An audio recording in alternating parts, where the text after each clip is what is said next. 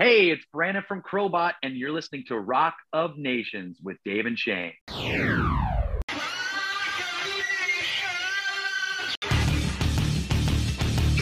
this is Hi, everybody. This is Rob Halford. The Rudy Sarzo. Hi there, this is Steve Hackett. You folks, this is Rick Emmett of Triumph, and we're talking rock with Dave and Shane.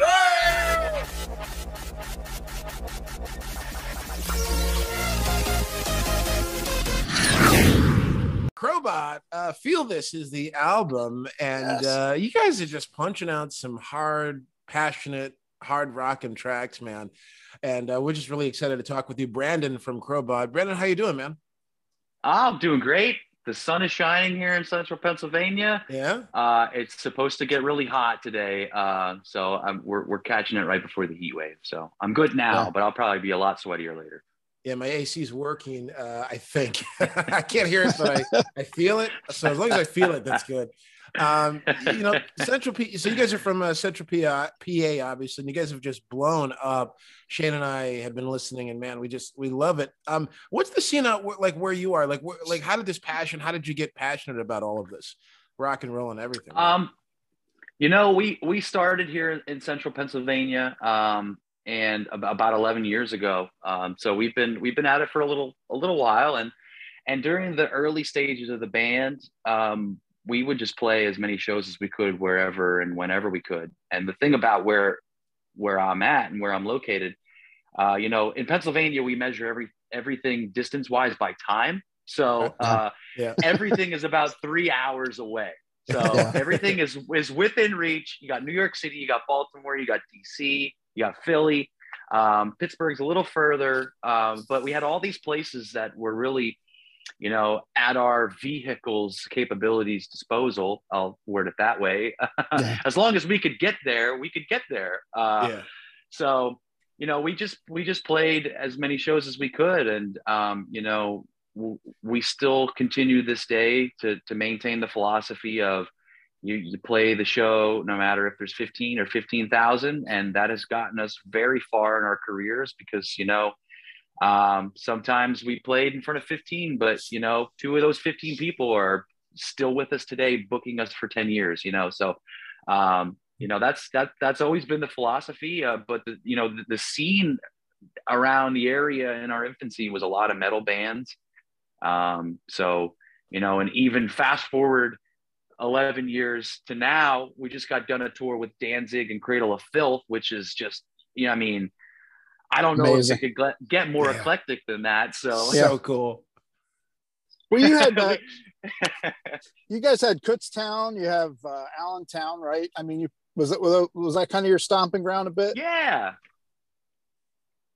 Yeah, could I mean Allentown, you know, Kutztown, Bethlehem. We played a lot of shows in Bethlehem, um, Harrisburg, uh, you know, and, and and even here in, in, in the Pottsville area, um, where I'm at now, you know, we we it, it was it's a very uh, uh, how should I say it? You know, th- this area that I'm in really still loves live music.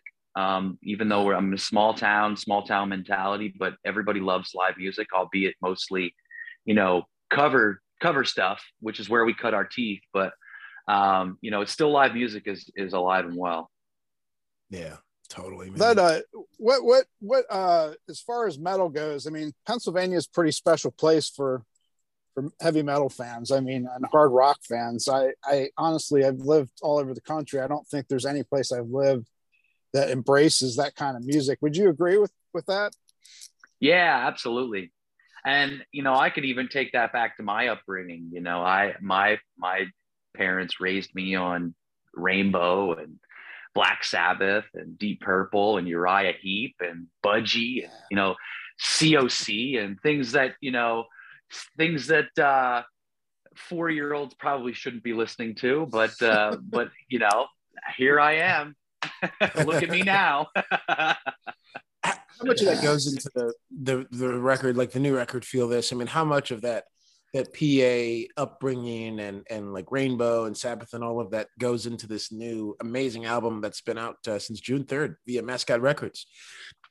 Uh, you know, it's it's we always carry all of that stuff with us, and I think the the connection that Bishop and I have and have always had together, um, has been this common thread of, of influences. And I think, um, you know, all that stuff goes into everything we do, but especially this record, we wanted it to be, uh, Hey, like what, let's, let's, let's take, let's take the book out for a second. Let's look at the encyclopedia of rock and roll and let's put it through the Crobot filter. And, uh, that's exactly what we did for this record. And, you know, we, we, we kind of find ourselves more often than not in the pro in the writing process of like falling into these like these chunks of songs sound like Bob Seger and these chunks of songs sound like Dio, but these chunks of songs sound like Soundgarden. So we're usually all over the place all at the same time always. Um, but this record in particular was one that we kind of thought um, before we went into it of like, hey, let's let's like pull from everything and make it this big chronological uh, order of influences, you know, so to speak. Yeah, you guys, you got when you guys started out, you kind of did, you were doing your own thing. You did self-release stuff. Then you went to, you did a, some singles for Nuclear Blast. You were on Wind Up, um, and in the last two years or so, or three years, I think it's now, uh, you guys were with Mascot. How did you guys end up on Mascot? Because they're they're they're a really cool label out of the Netherlands. yeah. So um, with Wind Up, you know, Wind Up went under, and you know they got bought out by Concord, and then we got sent to to Razor and Tie. And once we got sent to Razor and Tie, we realized quickly that uh, they weren't ready for us. They had yeah, they had no idea yeah. we were coming. we were knocking on the door. They said, they said, "Who are you?" I don't know you. so uh, we're like, okay, all right. Six months into the record cycle, this is this is this is cool. But uh, you know, we we we at that moment we're like, all right, let's let's work hard on you know getting the next one ready and um, getting it ready to shop around the labels and stuff. And and uh, you know, we we took a, a good bit of time to to really figure things out and we're able to approach um, a number of record labels with with material already in hand. Um, you know demos ready to go. Um, so we, we shopped the the record around um, you know not in its complete state but you know in it in, in its infancy and and uh, had quite a few discussions with Mascot, and of course their track record speaks for itself. You know, getting Volbeat off the ground, and oh, yeah. um, you know we're we're real close with those guys as well. So um, we we knew we were going to be in good hands, and you know uh, more so than anything else, you know they're they're very they've got a very strong presence in American rock radio. So we, we knew that. Uh, that was one thing that we we needed to up the ante on. So uh, we we found uh, strength in them with that. So so we knew that, that they were the right fit as long as we could make things work. And and here we are, two records in, and everything's going great. You've got tracks uh, "Dizzy," "Set You Free," "Better Times," "Golden," uh, "Living on the Streets." I mean, it's there's just so much here. I mean, is there other tracks that stand out to you? I know they're all like you know artists always say every song's kind of like your your child, right? But are there tracks yeah. that, that you know you guys especially bonded on when writing and and, and producing that just kind of set the feel for this record? Um, you know, sometimes when you're working on songs, it it's super easy. And sometimes you walk away from it and you're like, wow, that's it. We spent two hours on this and it's done. and I, I that happened a couple times on this record. Um, and it didn't happen a couple times on this record, but um, you know, those moments where those those songs kind of write themselves and and ironically, uh, Without Wings is one of those songs where um, the structure was pretty much and its complete to Austin, Texas. I think we did the music video for uh, Everyone Dies, and I, I, I made a like a two week trip because at this point in time, like we it, it, was just fresh off of like, hey, we can start moving around the world again. Um, so I was like, all right, I'm just I'm gonna book two weeks and hope that everything goes as planned. And during those two weeks, um, I locked myself in uh, our our buddy's studio and just cranked out three three songs and I think all three of them made well all three of them were recorded. Two of them made the record. One of them's a, a bonus track but two of them were without wings and living on the streets. And those were just easy songs that kind of just came out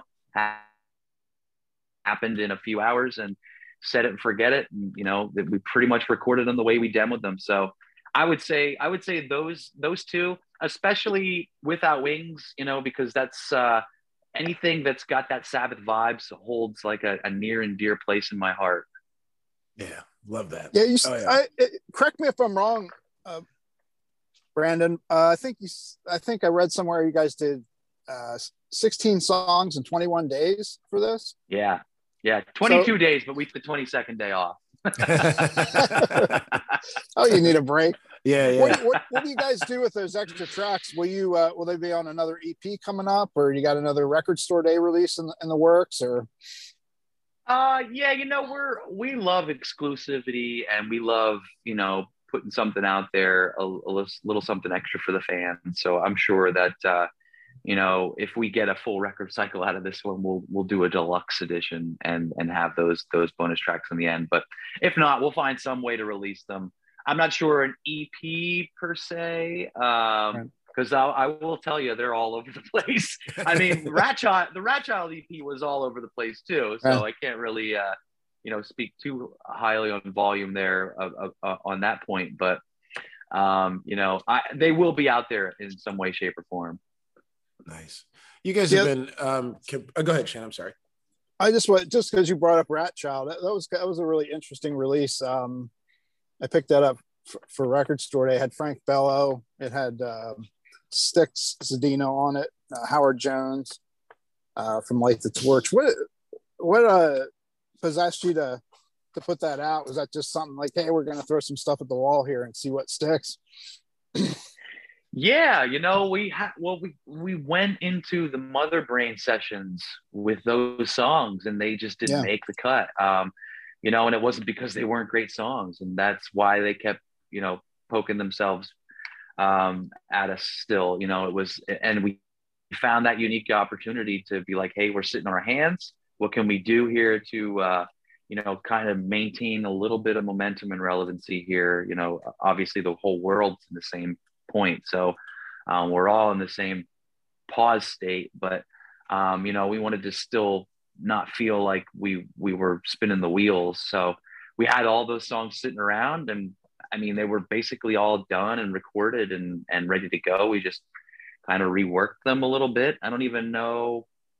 I don't even know that I really reworked many of the the vocal tracks. I think we just kind of used a lot of what was there um, because we're we're pretty we've we've come to realize we need to be pretty intense in the demoing process um, for everyone to kind of hear what we hear. So um, thankfully we we were at a point where everything was really re- kind of ready to go and and uh, they just didn't fit the vibe of the mother brain record um, and that's the only reason they didn't make the record so mm. we were happy to, to be able to release them in some capacity you guys still ever get stuck in the uh, sort of like demoitis they call it? I think Paul Stanley said, you know, once it's so easy to get stuck in, you know, you love the demo and and how do we top the demo? You know?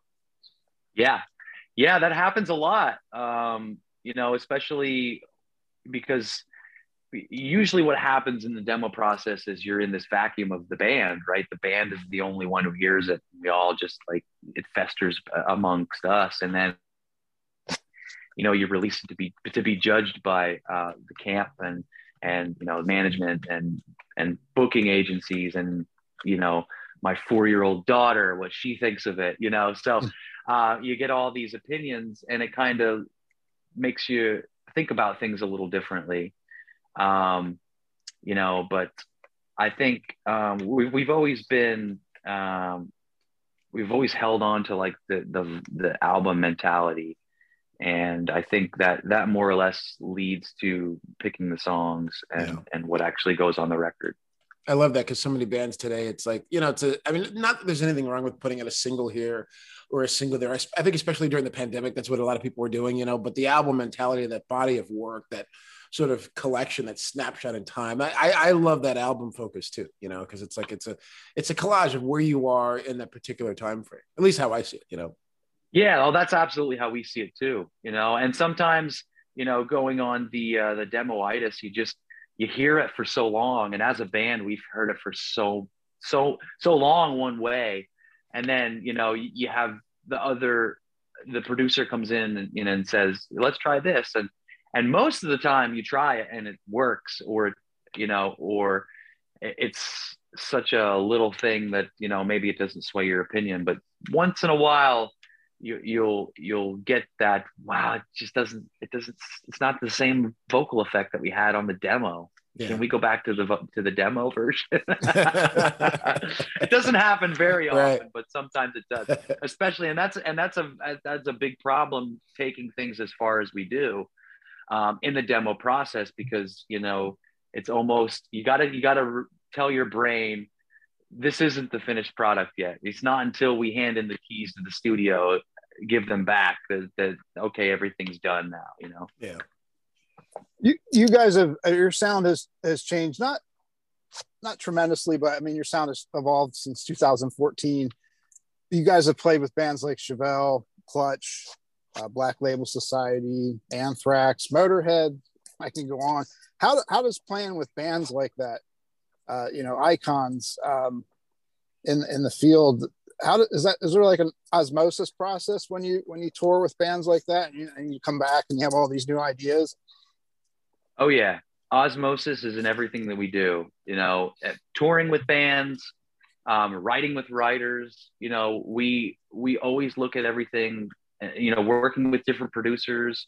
Um, you know, it, it, it all is it's all relative. It's all a, a, learning experience and a chance to to make it an educational experience. So um, we try to learn everything that we can from from the guys who came, guys and girls who came before us um, you know, and and tour and being able to tour with these bands, you know, you, you, it's just a, a, matter of proximity, right? It's a stronger it's a stronger osmosis. So we we we try to uh, retain as much as we can, as much as our uh, our old boy brains will let us retain. I, I love the term dirty groove rock. It's like uh, you know a lot of bands you know they just they have the name like if you go to your website it's it's right there you know and i i love that because it just lays it out you know i mean like that's like you know what you're getting and it's just right there in your face i mean that's you know that that is there well, tell me about um like you and, and uh bishop like you guys go back you guys are the two founders obviously right i mean just talk about those early days bonding uh musically you know when you first realized you had certain things in common musically i, I, know you touched on it but could you go a little deeper into that Sure. Yeah. So so the backstory with us is that um, here in Central PA, uh, Bishop actually moved here from Tennessee to join a cover band, um, a big a big cover band that uh, you know toured toured the whole U.S. and and uh, you know he he made a uh, a good name for himself that way, especially around the area. And um, when the band that he was in, the their, their bass player was bass player was leaving. Um, I was in another cover band just playing bass and singing backups and uh, their band actually contacted me and said hey you know we we've uh, seen some stuff from you we really think that you're the guy to come in and and and fill uh, our ba- our bass player's shoes so we want to you know give you an opportunity to come uh, and try out for the band and i said sorry nah because uh, uh, at the time the, the band i was in i was going to be I was going to be promoted to, to lead singer. And I was like, nah, I kind of just really want to sing. I love playing bass, but don't get me wrong, these guys should give me the opportunity to sing. So um, Bishop was my contact for that. And uh, they, they kind of circled, circled around and said, hey, man, we really think that you're still the guy. We would just want you to come and just hang out and try out, hang in a room with us and see if see if it's something you really want to say no to. This time it wasn't Bishop and and uh, now I've learned throughout the years that Bishop was behind the scenes saying, "Screw that guy. He told us no. I don't want to talk to him." so we we had we drove an hour one way to every practice. I ended up taking the gig, of course, and and ended up playing bass uh, in the cover band, and we we drove to practice like two hours every every practice together so we learned really quickly that we we've came, we've come from a similar upbringing, similar influences when it comes to bands, uh, you know. And that that cover band we were in was only uh, it only lasted like a month, mm. and then uh, the, singer of that band decided he wanted to start an original band um, and and move on. So we were left with each other, and we just kind of said, "Hey, we've enjoyed driving to practice together. We've realized that we have very similar uh, sonic influences. Do you want to start a band? And I said, yeah, let's do it. Uh, but this time I just want to sing. so, Right. and he really, he's really never seen me front a band at this point. You know, he's just seen me play bass and sing high harmonies, and and you know, he took a chance, and here we are, eleven years later. yeah, and what a voice, man! Holy crap! Yeah. Thank Awesome. you. What- It's taken me a long time to get here. So Yeah. anybody who says they can't do it, you just got to put in the hours. I'm proof of that.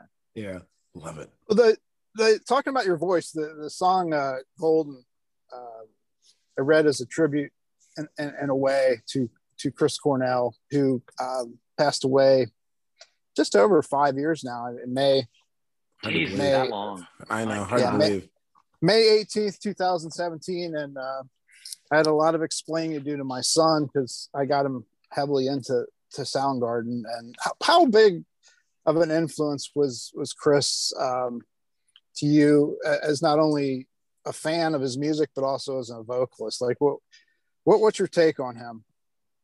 You know, I think it was a, it was a like, it, it- it was a trajectory like this that I got into Chris Cornell, and more and more and more and more and more over the years. You know, and I, and it's not to say that I didn't start out as a Soundgarden fan, but this is, you know, from from start to finish, the things that Chris has taught me. Um, when I initially found Soundgarden, um, you know, I'm all about watching bands live and and trying to you know take everything that I can from from watching a band live. And you know, when I initially discovered Soundgarden, somewhere along the line, I saw clips and Chris was having an off night or something and just wasn't sounding his best, which is, you know, for someone who sings like like he does and the, with such conviction, uh, I'm sure is is you know more often than not you find yourself struggling to to keep your voice. But for whatever reason, I just you know kind of wrote him off as not being a good singer and silly me, uh, you know, to not uh, let somebody have an off night Yeah. and and not write them off. I mean, geez, now I see the exact struggle of what that means. So eh, you know, but in the early days, I I kind of I loved what they did on the studio, but I was just always like, but he can't pull it off live. So I just have this hesitation to just going full on loving the band. And the more and more as as I got older and understood, you know, I stopped being as fickle as as I once was and and being as judgmental as I once was. Uh, learned quickly that this guy's just putting everything into every note. You know, it's Yeah. just that. It's just simply that. And you you can't. The guy he's just human at the end of the day. And and you know, the more and more I dug into the catalog, the more and more the the deep cuts that you hear. I mean, geez, songs like Mailman and Fourth of July. I mean, can you get any heavier and, and melodic at the same time? It's just, it's just insane. And then to learn just all these things that you know have gone that have made me go down this rabbit hole of learning more about Chris Cornell. You learn that he tuned the guitar to his vocal melodies. Who does that? Yeah. Who does that? What? Yeah. I've never heard of that. The Yeah, ear is just as good as the voice. stuff. Yeah, Oh the my ear's- God, it's- Yeah. Just a genius. I think for me, like, um, I think it was in, you know, I was a kid during the early, like, sort of 91 grunge movement, but I, I was one of the early movements I picked up on. And then, you know, of course, MTV, 90s, you know, Soundgarden, glory everywhere, you know, and then, um, then Audioslave came out, and Shane, you remember that? Like, I was Yeah. in college, and I just said, "This, there's a whole new level to this, and it's just great." Yeah. Hang on one second. I'm sorry. I got it. Sorry, I thought that I put that on mute. no worries but yeah i mean even even like even at the end you know the, a couple a couple weeks maybe even a couple months the, like the one story that i have uh, the full circle moment for me um, is that we were playing webster hall um, in the, the the smaller venue downstairs and we were seeing posters of soundgarden soundgarden's playing tomorrow uh, hey, did you hear Soundgarden's playing tomorrow? yeah, yeah. Can we try to stay? Can we like skip tomorrow's show and just stay? Uh, no, we can't. Ah, okay. But we found out that they were actually sound checking upstairs for for the next night's show Wow. and in the big in the big room in, in, at Webster Hall. So one at a time, we were like, sneak up. This is the way to go. Go through the coat check. You got to climb the little stairs. Don't let anybody see you. right, right. Like, All right, it's it's my turn, my turn. So I, I went upstairs, and there were like you know just the crew up there, you know, like t- maybe twenty people in the room, and including the band, and they're up there and they're sound checking. And I'm walking down the aisle, Webster Hall, and I hear them sound checking Fresh Tendrils, which is like just such a deep track, but such a Yeah. uh, Yeah. just such an angelic vocal performance from Chris on the on the record. And I walked in the room and he's just singing it to absolute perfection. And in that moment of time, I ate so much crow. It was just I was like, all right, all right.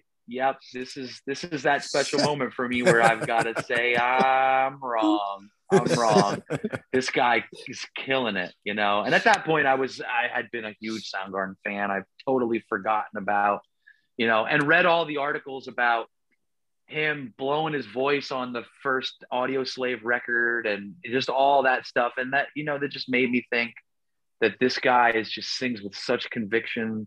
You know, maybe not the best technique, but that doesn't take anything away from him as a singer. Yeah. Yeah. What um how do you uh, like preserve your voice? I mean, how do you, you know, cuz that's is there there's got to be a pressure in that, right?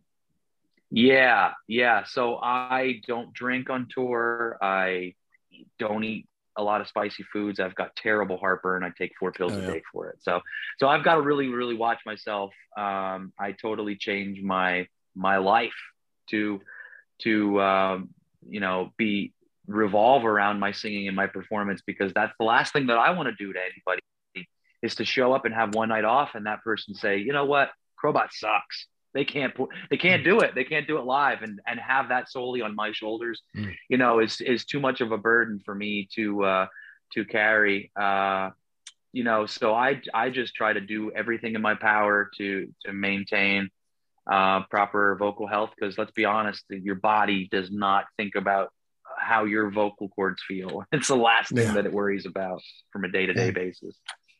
We- I, I've we've unfortunately not had a chance to see you guys yet. We, we are we are going to, uh, but we've heard so many great things about you guys being live, and and I've read interviews where you said that you know you, you consider yourselves to be a live band first. Do you do you kind of consider?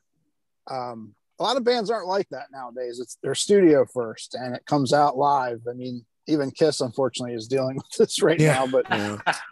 they, they've paid their dues, so it doesn't matter right, it's different. Yeah.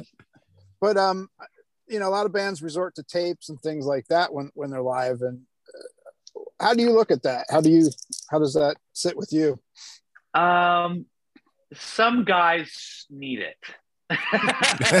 some guys, some guys should perform to tapes, uh, and some of us who are still able to, I think, shouldn't. You know, um, you know, I don't like this this whole oh well, the band that plays before you is using them, so how are you going to compete with that? You compete with that with real instruments. That's how you do it. You put on a real show.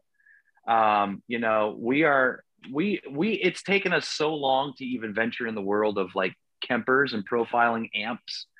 I mean, it's game changing. Don't get me wrong. Like when you're when you have to fly to a gig and you can't take everything with you, and having these amps that weigh as much as a VCR, I mean, it's it's just a game changer. Yeah. It, it really is. Uh, I, you know, but we're always a band that we need to have amps on stage. It doesn't matter if we're running profilers or not. You know, everything's real. Everything's us playing.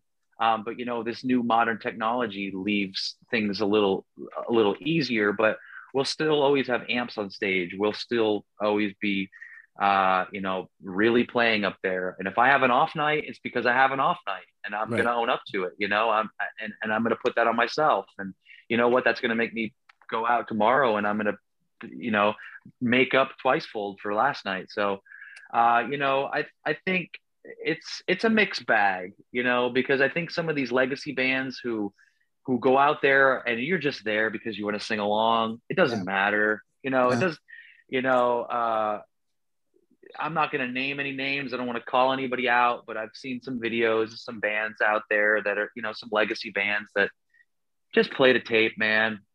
Yeah, right. just play the tape.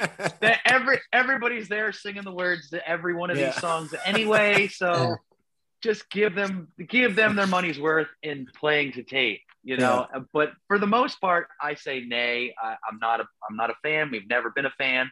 Um, we do have tracks, but they are they are intros and they are parts of the show. Right. You know, that's that's where we like to keep that uh, avenue.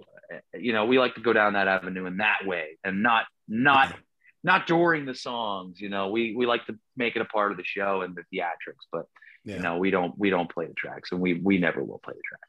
Would Yeah. would we be would we be surprised? That, I mean, you've toured with a lot of bands. I mean, you've toured the world many times over. Would would we be surprised at the number of bands that do use tapes? Uh, I don't think so. Yeah. I don't think so because you know, and it's a lot of it's not a lot of it's not a crutch. A Right. a lot, a lot of it's just to make things sound as as best as it possibly can. And you know, you, a lot of these bands use those 808 bass drops in in their music, and we've never been never been a band to do that. You know, if it's a bass drop, it's actually the bass doing it. Uh, so um, you know, it, it's it- there's a lot of it out there, but I don't think a lot of it in the way that people think. You know, it's not a lot of guys out there just singing over tracks and you don't know where the track begins and where the actual voice ends.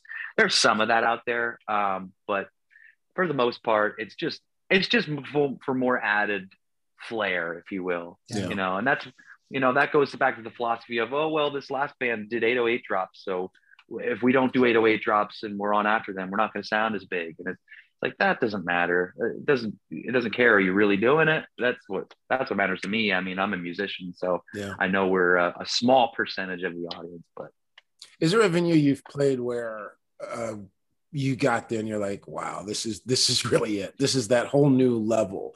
You know, speaking of live shows, like, is there like a, a, a I know there's many. You guys have played so many landmark venues, but are, are there one or two or three that stand out to you as just legendary? You know, and wow, here we are on that stage. You know, man, I love playing the old theaters. Okay. Um, you know, because because you know they're built. They were built so long ago, and so many, so many acts and bands, and you know, every you know, so many performers have graced that stage before you. It's like, Yeah. you know, the spirit is there. You know, and there's there's a certain spirit and aura in some of these places. Um, uh, one place I'm remembering just right off the top of my head in my memory palace is the Fillmore in in, yes. in San Fran. oh yeah. Uh, we we we played with Motorhead, and I can still take myself back to that moment where we played there, and I was just like, I'm watching Motorhead right now here. Uh, You Yeah. know what what is going on right now?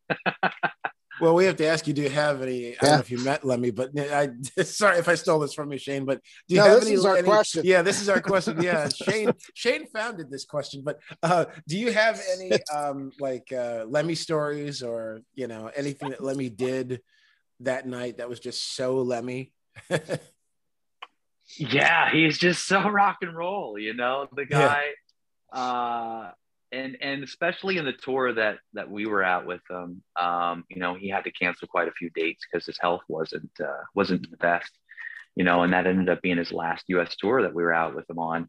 Um so to see him be the way he was in the state that he was in made it especially uh special. And and looking back in hindsight it was it made it even more of an experience to just you know i just remember the first time we were scared as hell going on that motorhead tour you know because we were like really? We're going to be opening up for lemmy? Is Yeah. anybody not going to throw tomatoes at us to start the show? Uh you know uh, so um but we we rolled in there. The crew was amazing. Um, all the guys in the band were amazing. Um, and just that first time, I just remember that first time seeing Lemmy in a room, and I was probably a hundred feet away from him, but I could feel it. You know, you he, he would just move his head in your direction, and you'd be like, "Whoa, I feel it. That's Yes. the guy." That's the guy, you know and it, it's just he but even still like he took the time after shows to go out in the audience and talk to his fans like his crew had to pull him away from his fans and you know a guy like that who you consider a, a, a rock god is still taking the time to just talk to people and talk to his fans and not even blink an eye at it. It was just, it was amazing. Yeah. It was an amazing thing to, to be a part of. Yeah, I saw him on We- Ozzfest, and um, Yeah. he.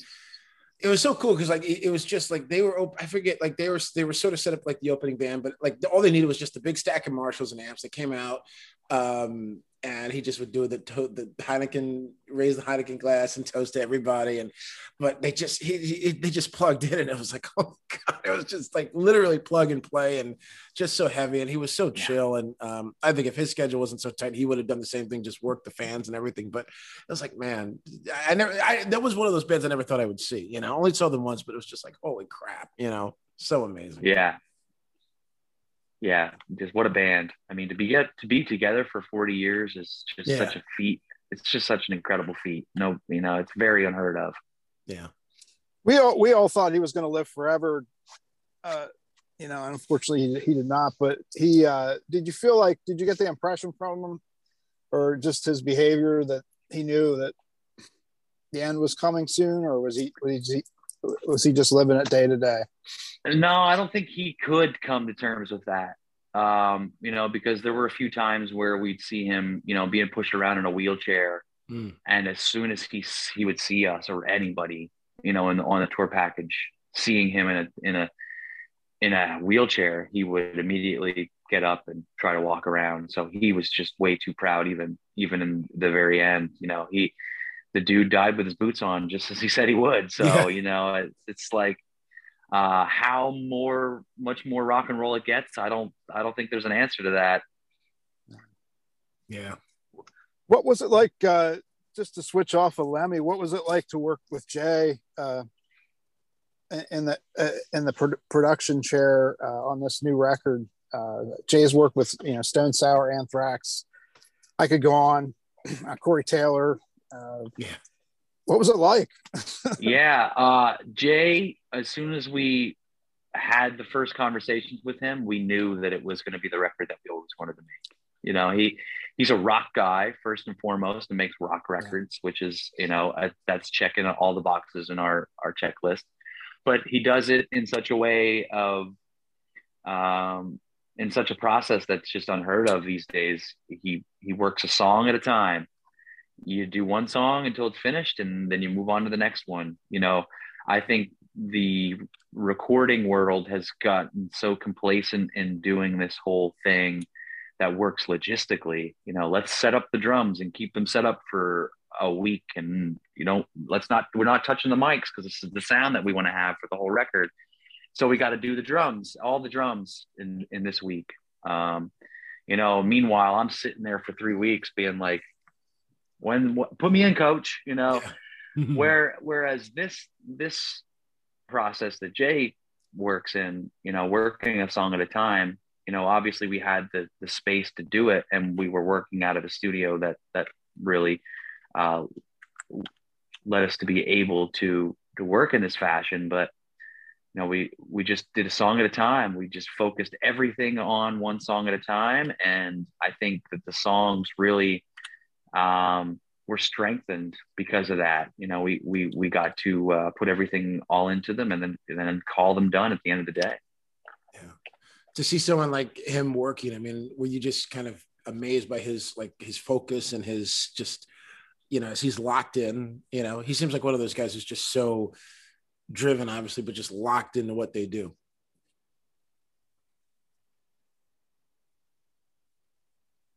Are you there? Or did the signal freeze? I think it, Froze. yeah, I think it froze. Let Uh-oh. me see. I was thinking, I was like, uh, Brandon. hi, hey Shane. Yeah, the band, the, the bandwidth has been doing that. Uh, let me see. Oh, there he Sorry. is. Oh. I Oh, hear cool. you. I think Uh, I think I heard I heard a, a, a, a good portion of that. Yeah, that, uh, that yeah, Jay, just Jay's the type of guy that gets locked into what he does. Yeah, like what was it like just seeing his focus and seeing his, uh, you know, him do his thing? Um, it it was like it was a, a breath of fresh air because we're like, ah, good. this is this guy works like we do. Yeah, yeah. Uh, you know, and and Corey did on the last record too. Um, you know, but um, it's nothing's more frustrating than getting in there and and realizing that you're not going to be able to work as hard as you want to work. Mhm. And that was not the case with Jay. Uh, you know, Jay was, and and the other cool thing about Jay is really he just he made everything sound the best that it could. Hit record and just kind of turned us loose and let us be us. And I I, I love that about him. You know, he didn't he didn't put the microscope to to lyrics or anything like that. I mean, and maybe it was just because we were so prepared going into it that nothing really jumped out at him as as needing um, a fresh set of eyes on. But you know, he just kind of turned us loose and made everything sound like a big, huge rock record, which is exactly what we've always wanted. Awesome. So cool. do you is it is it kind of hard being out there being in a rock band right now i mean everything's done now on streams of course you guys have you know 30 million plus gone uh things just aren't done the way they they used to be do you kind of wish things were back to the way they were in you know 1980 or something You know, I go back and forth with this. I don't think so. You No? know, I no, and the reason I say that is because it's a lot harder. It's a lot harder now, and Yeah. I think that that means that the rest of us who are still here are the ones who really, really love it, Yeah. and really, really enjoy it. And we're we are the music lovers. We are the music lover musicians. You know, and not to say that the guys in the 80s and 70s and 60s you know weren't loving what they're doing i'm sure they were loving what they were doing um, you know Mhm. but now now in 2022 as a musician you have to wear so many hats that you know it's it's like being an entrepreneur really. You know you you can't gone are the days where it's somebody else's job.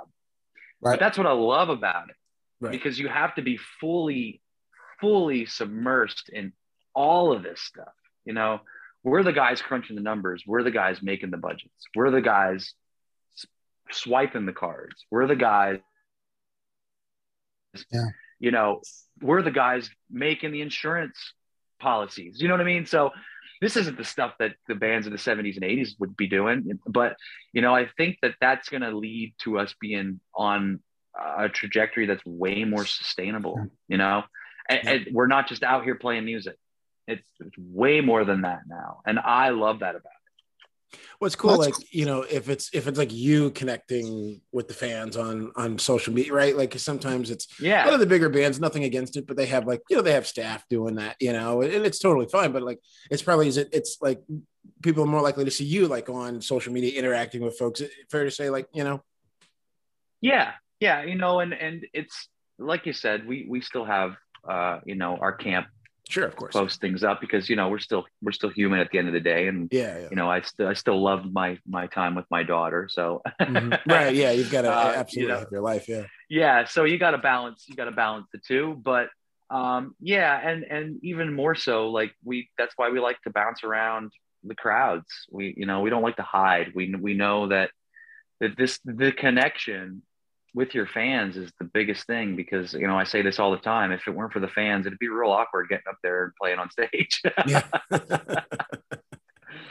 I think a lot of the older guys like Dee Snider, Gene Simmons, Paul Stanley, True, Little yeah. Steven.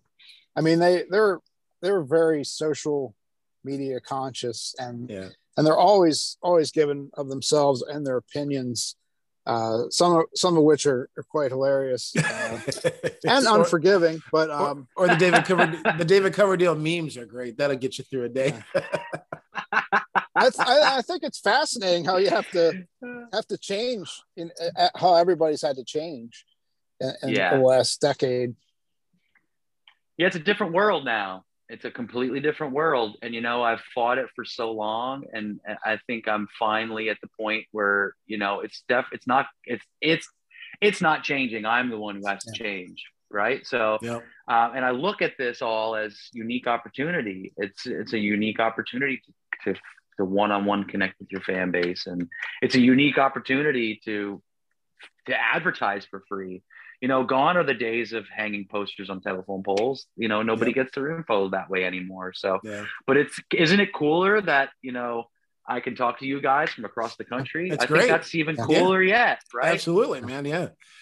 Yeah, that's one of the things that came out of the pandemic for us was, you know, obviously for everybody really with the Zoom, but the, the to be able to because we were doing mostly phone interviews, right? Remember those old days, Shane, you know, Yeah. which were great, you know, great, but like, you know, the visual interaction, you can't What? beat that. Yeah. Yeah. we love what we love what you guys are doing. Oh, yeah, it's can't wait to. Uh, yeah. are, are you are you uh are you into to record collecting and stuff like that? Are you a vinyl vinyl freak? Oh like yeah. yeah, yeah, I think I'm somewhere over 200 Nice. Vinyl. right on. so and i can't claim it all it's i've i've inherited quite a bit um you know some of some is my own hoarding but uh a lot i've inherited but yes i'm a huge huge vinyl collector Is that something you do on the road when you when you when you go out? You hit up all the record stores in the cities you, you go to. yeah we actually just played uh waterloo records in austin uh right before i flew home um Mm, right. and i bought i bought my daughter her first vinyl um What was it? she, her name is Presley, so of course I got her Elvis Presley live at Madison Square Garden. Oh, Nice. Uh, love it. Player home. We have yet to open that one up, but uh, you know I, I'm I'm excited to to introduce her to the process of of listening to vinyl. Awesome, man. Um, what are some of your favorite gems in your collection? Like, what are you know, like, what are, are there like prize pieces that you have? Yeah, I've got a holographic version of Sleep's Dope Smoker that I think is probably that's one of my favorites. You know, Nice. it's got the holographic cover. It's like I don't know, one of five hundred or something. Uh, I mean, they keep re-releasing Dope Smoker and so many different variants now. It's you know, Yeah. one of five hundred doesn't mean anything anymore, but still, uh, it's it's one to me that's like ah, that's cool. That's a cool one. Yeah. Yeah, that, that one. Uh, I just got an email right before the this interview uh, coming from Third Man Records. They uh, they're doing the super deluxe version of Dope Smoker with extra stuff. So Ooh, that's cool. yeah, it's a Very it's cool. vault. They, they they do this vault thing. Jack White is uh, also a very avid music collector, and he wanted to make something special for for people that you had to join, kind of like a club.